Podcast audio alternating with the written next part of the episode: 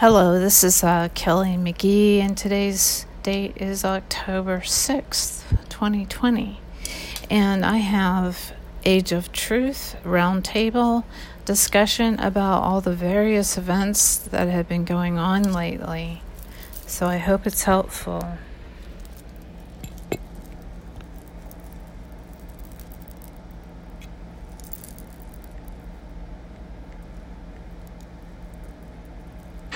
Hi everyone, thanks for watching. If you enjoy our shows, please like our videos and subscribe to our channel. And remember to hit the bell for notifications. And you can support us via PayPal, Patreon, Bitcoin, and through our website, ageoftruth.tv.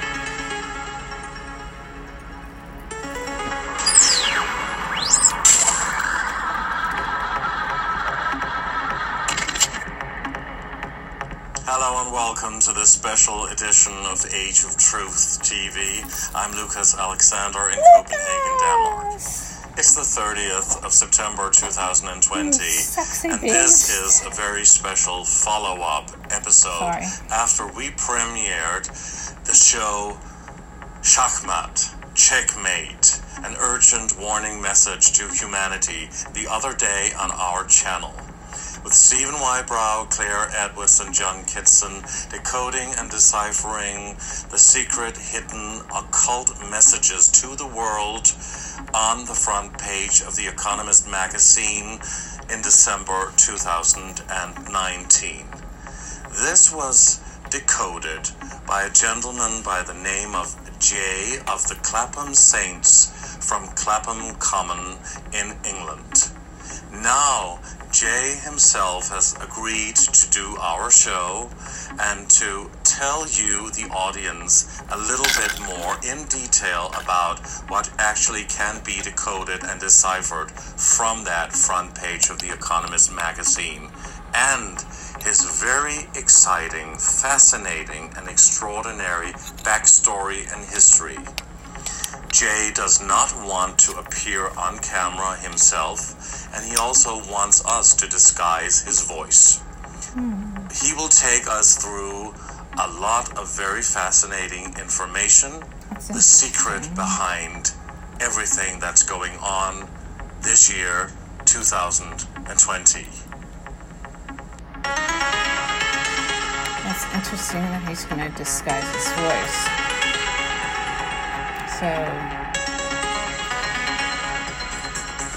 he's, I would say, in the upper echelon.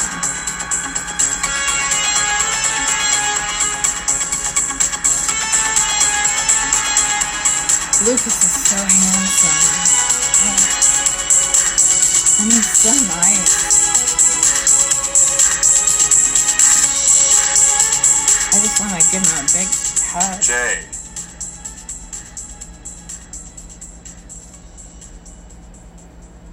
If you're saying anything, hi, can you hear me? I can hear you. Can you hear me? Yes, yes, certainly. Fantastic. Okay. I, can you see me?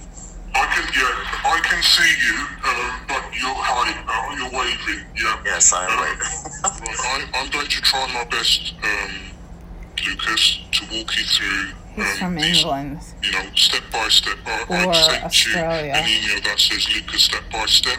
So yeah. Or so I'm going to be basically I'm going to start off with the front cover and then go through the step by step. And the step by step will go into two branches. The first branch will be the, the Chinese and Indian um, skirmish, and I'll, I'll reference the source of references in terms of the mainstream media, how they reported on it, and the keywords that they used in the press, which is connected to the front cover. We're just gonna go for it, huh? Go for it. Let's go for it, yeah. Okay. So we are here with Jay from Clapham Common in England. And Jay, you have. Um, I, we would like you first of all to tell to tell the audience a little bit about yourself and your background and what actually actually led you on this path. And you were the reason why we did the show the other day with Claire Edwards, Stephen Wybrow, and John Kitson called Checkmate: Urgent Warning to Humanity. about, you know, deciphering and decoding the front page of The Economist magazine from December 2019. And Jay, you are a bit of a secretive and elusive man. So, in order for you to just address that a little bit, because a lot of uh, people in the audience may want to question that because you don't want to be on camera, and you've also asked us to disguise your voice so that we don't hear that. So, first of all, Jay, please uh, please introduce yourself to the audience and tell tell us a little bit about why you don't want to be on camera or uh, what was your background? And first of all, thank you very much for being here. We appreciate uh, the opportunity to talk to you here, and welcome to the show. Thank you, Lucas. Um, I thank you for the uh, invitation. Um, I have got, I guess, um, the best place to start is, um, as you say, who am I and why I, I wish not to come onto your camera and if you can disguise my voice. Now I'm actually connected, I have a connection with um, a group of activists and campaigners called the Clapham Sect.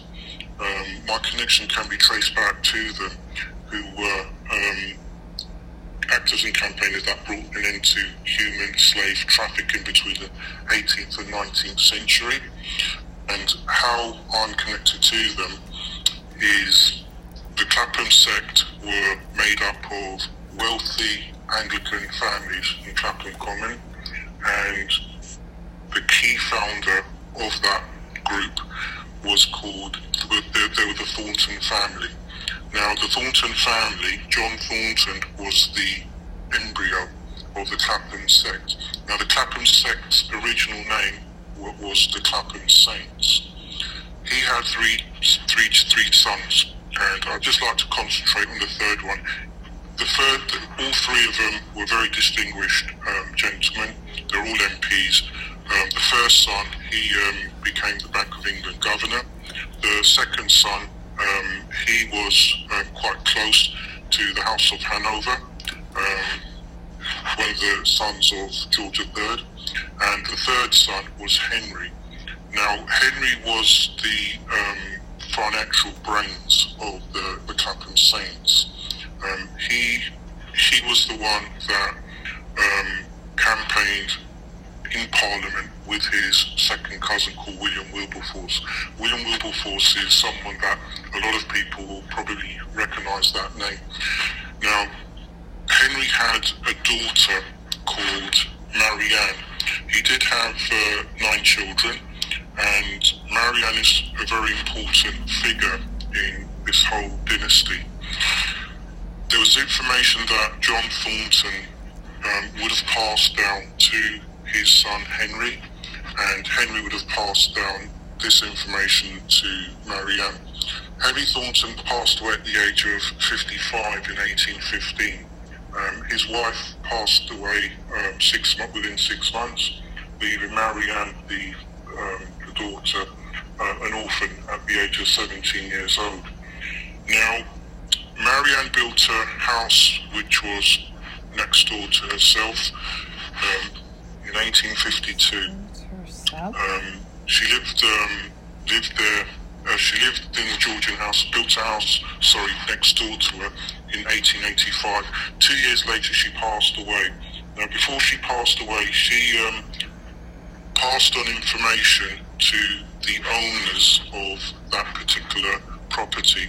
So she pulled up the information from that bloodline and attached it to unrelated successive owners of that property. And the next owner that um, received this information, if you like, the handover, they lived in the area for 100 years. And then um, just before this particular person died at the age of 94, she passed on information to the next owner. Now, this um, owner was the last private owner of this last Thornton built house, and um, he this person was actually a family member of mine, and before um, they passed away, they handed over information to me. And there were two two things I was asked to do. One was to finish off some work um, that he had, had been trying to finish off, and the other was to find Marianne. So this information, when I, once I found Marianne where she was buried, she wasn't buried in the Clapham family vaults. Um, her grandfather, John Thornton, was the richest merchant in England um, in the mid 1700s. He was known as the Prince Merchant. So this family was a powerful political merchant and banking family.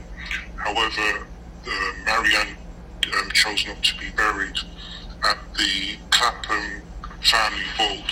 She was found discovered outside London, and when she when I found her, um, that's where I, that's why I discovered, if you like, this. Um, there was a confirmation of a numerical language system which I had been passed or handed over.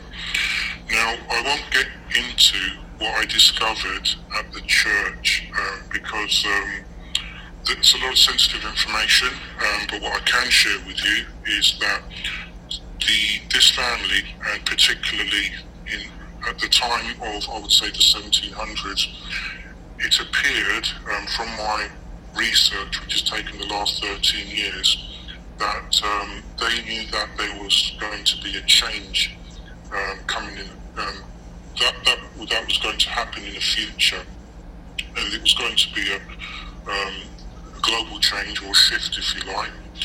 Um, and and that that moment of time has actually arrived now. So that's the reason why um, I'm happy to share this information um, because um, it's the right thing to do. And I did listen hear your um, uh, video um, with the round table, and um, it's. I think what, what I will do is I will share with you um, the knowledge that I gained from the 13 years worth of research, which dates back to these distinguished families, I've been able to use this numerical language system to decode information that um, I would su- suggest um, dark forces are using today. Um, what I'd like to say is that um, before I start off, I'd like to um, say that there is energy in numbers. Numbers are important. They are the foundation of the universe. When you connect with numbers, you find communication. Now, I would like you to show a still, if that's possible, of that Economist magazine front cover.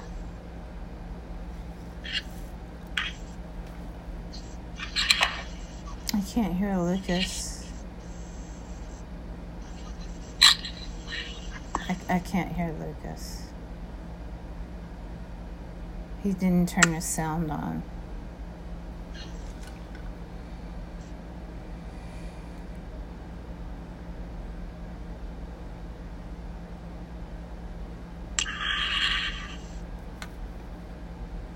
Sure, yeah. Um, uh, uh, the, the, new, the, the numerology I've picked up um, only because of the, uh, the handover of information, and I've been able to apply that with um, the messages that were left around Clapham Common and also at the church. So using this numerology, I've been able to decipher information behind three three numbers, um, which is 10 and 3 and 13. Um, the, the, 10 and 3 pairing is, is quite significant, um, and these are the numbers that were used by these families to hide and decode information in the 1700s and the 1800s, um, and, and, now I'm able to use that to decipher um, information that I can see today. The colour, the, the information in colour, um, I think um, in your last show there was a reference made um, regarding the painting. And um, what I'd like to say is that um, there are numbers that are guiding me. Um, th- th- there seems to be numbers that are guiding me, and the only way I can summarise that is that it's some form of communication. So Um, I can only say the universe um, because um, the, the, the, the numbers that are guiding me are the same numbers that I discovered were perhaps guiding the people that, the historical people that I've just mentioned. Um, they're, they're, all the same numbers, um, those three numbers that I've just mentioned. So, with the. So, are you talking about an, an outside, an off world force? Like alien entities or something even more elusive? Well, I guess some are um, in, not in a physical form, and some can manifest in a physical form. But what I mean, well, otherworldly beings, do they communicate through you? Um, I, I can only term it as the universe, and the way that uh, the universe communicates through uh, to me is either through last year was a painting, um, um, this year it was the Economist magazine, if you like, um, and information that I have been led to. Now, for example, I the people the, the the people that um, surface on my journey, the people that I connect with, usually, or I would say 100% of the time, um, they will be connected to those three numbers I've mentioned. So, for example, um, if I if I reference yourself, you, your initials, um, your first initial is L, and L is the 12th letter of the alphabet. So 1 plus 2 is 3. Now, your initial of your surname is A, and A is 1. Now, um, if you numer- numerically reduce 10, 1 and 0, 1, and, 1 plus 0 is 1, so you've got 1, which is one is the first letter of the alphabet is A. So your initials are there. So I have an energetic connection around these numbers and people. Great, that's very interesting. And uh, I think you also mentioned that all of the guests on our show, Claire Edwards, Stephen Whybrow, and John Kitson, all had those what you call divine numbers or in what way do you describe them? Yeah. The numbers. They're, they're divinely connected. Um, the 10 and the 3, um, I'll leave your audience to work out what's the 10th letter of the alphabet and the third letter of the alphabet. The 13 and the 10, um, that is a significant number. Um, ironically, um, we're actually heading towards um, the, the, thir- the 13th of October, and that's where you have 13th and 10th, 10th month is uh, October. So the 13th of October is actually quite an important date um, in a Catholic um, calendar, if you like, because that was the date where the um, the Templar Knights were um, all rounded up and arrested. So that was the, like, that was the last day of the uh, Templar Knights Order. So there was information around 10 and 13 that I found uh, in a church, and also 13 and 3, that's the other period, 13 and 3, in a different church. So these, I, I call these divinely connected numbers, and the reason why is because the universe is actually communicating using these numbers. And so when you say the universe, you are you're not really, or you don't want to disclose whether or not it is beings from another world. I, I can only describe it as the universe, and the reason why I say the universe is because um, I found the information hidden behind these numbers in three different centuries. Um, and how were you able, or how did you discover your abilities to, to decode numbers and even understand them to this level and to become a numerologist, which is what you are, right? Sure. Um, it, it, was handed over previously um, to me, and I I think um, when when I visited the church, that's when everything got confirmed to me because in this church um, there is a a, a tablet, and on the tablet, I discovered that um, the the inscription was um, in two different sizes, but the focus was always on the first letter of the word, and some of these letters were in different colours. So I call that tablet the, the confirmation of the decoding key, which I was passed, and I, I've been using that just to decode the information um, it's, it's, actually in three locations, and they used um, two parts of the British Empire. They used um, two locations here um, in the UK, and the other lo- location was in the 13 colonies, um, uh, which was uh, New Hampshire. It's in the University of New Hampshire. The, the, when, when, your audience, if they if they start to um, research the Thornton family, um, in particular John Thornton, they'll find out that he was the um, uh, the treasurer of uh, a university over at New Hampshire, which is uh, it, it's actually holding a lot of secrets that it doesn't even realise it has today. Um, the secrets are actually embedded in the logo of um, that particular university. And that in New Hampshire, that's in uh, that's that's in Northern America on the East Coast, huh? Correct. It's on, it's on the East Coast. It's one of the original 13 yeah. colonies. Um, yeah. It was um, formed, the charter, if you like, was um, uh, issued on the 13th of December 1769. So you can there's some numbers there that are very, very significant in, in terms of how that is connected with other information that was, I would say, hidden um, around the British Empire, and they all connect. And when once you um, decode the information, you'll find that th- these informations are actually jigsaw pieces. And when you put the jigsaw pieces together, you'll find that there, there was a message that there was that they wished to leave. So the Thornton family, and you also talked about the Wilberforce family. I know you've spoken about the is that the Franklin family, or or is it Thornton, Franklin, and Cook? I guess you will that that, that you feel are three uh, very important players in, in your in your big puzzle there.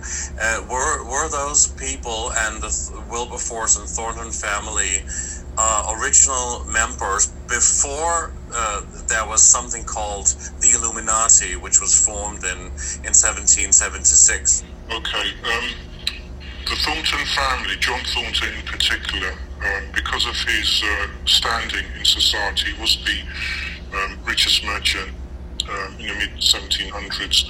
He had uh, a couple of acquaintances. Now, I can um, share with you that Clapham Common, the, Clapham Common, they, they were. He was connected to Benjamin Benjamin Franklin um, when he visited Clapham Common, obviously he, he, wasn't the founding father of America at the time, um, but he visited Clapham Common in the 1760s. Now, in the 1760s, John Thornton, um, he was the, the, I would say, he would have the status. He wasn't quite the Lord of the Manor, but he was on the same le- level as the Lord of the Manor because he had um, a lot of land on Clapham Common. Now, Benjamin Franklin visited Clapham, he had two acquaintances there. One that lived on the west side of Clapham Common.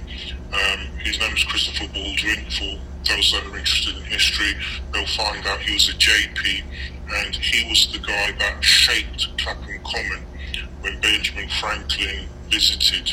So when Benjamin Franklin left Clapham Common, the shape of Clapham Common, it, it was basically marshland and um, what um, Christopher Baldwin um, managed to achieve there was that he changed the shape of Clapham Common into a triangular shape.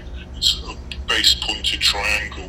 Today you can just about see that triangular shape.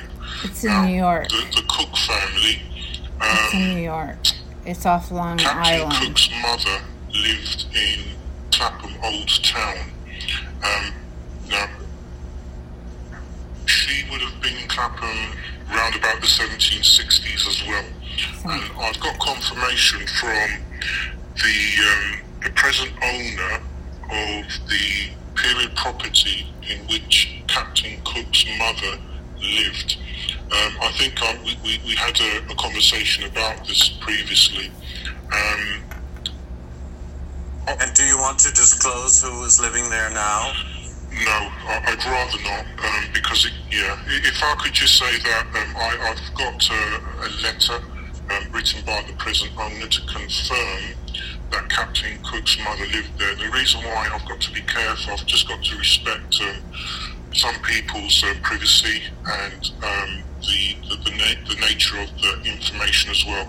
And what I mean by that is that particular property, um, I, I I found that um, there have been handovers, but I call them live handovers. And what live handovers are is when someone leaves the house, um, they usually pass on information to the incoming new owner. So that's a live handover. And um, the handover that I experienced, um, they, they, are sadly they're called deathbed handovers. So usually you receive information um, just before um, the person passes away, and that's how I um, that's how I received, if you like, this information started my started my journey off in, in that way. And of course, it's understandable that you don't want to disclose who this person is, and it's a rather uh, famous person. But, but I'm, I would just like to ask if you know if this famous person is aware of, of those things here. Absolutely. Um, once I discovered um, there was a, a connection, when, when, I found Marianne um, where she was buried, um, there was a, a, treasure trail of clues that she had left. So the, the, the, the first clue was the headstone. When you look at the headstone, that she used Bible inscription. Now, Bible inscriptions were actually quite a common way. It was popular. They used Bible inscriptions to hide information.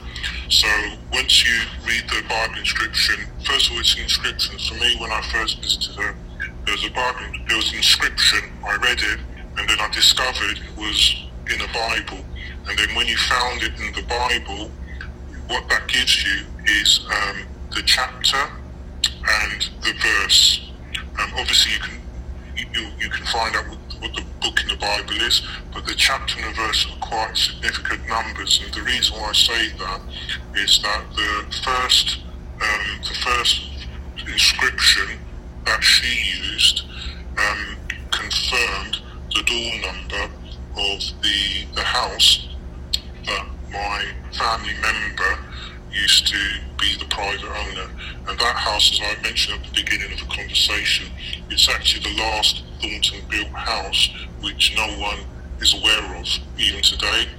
And what I what what happened was I think Marianne must have known about this.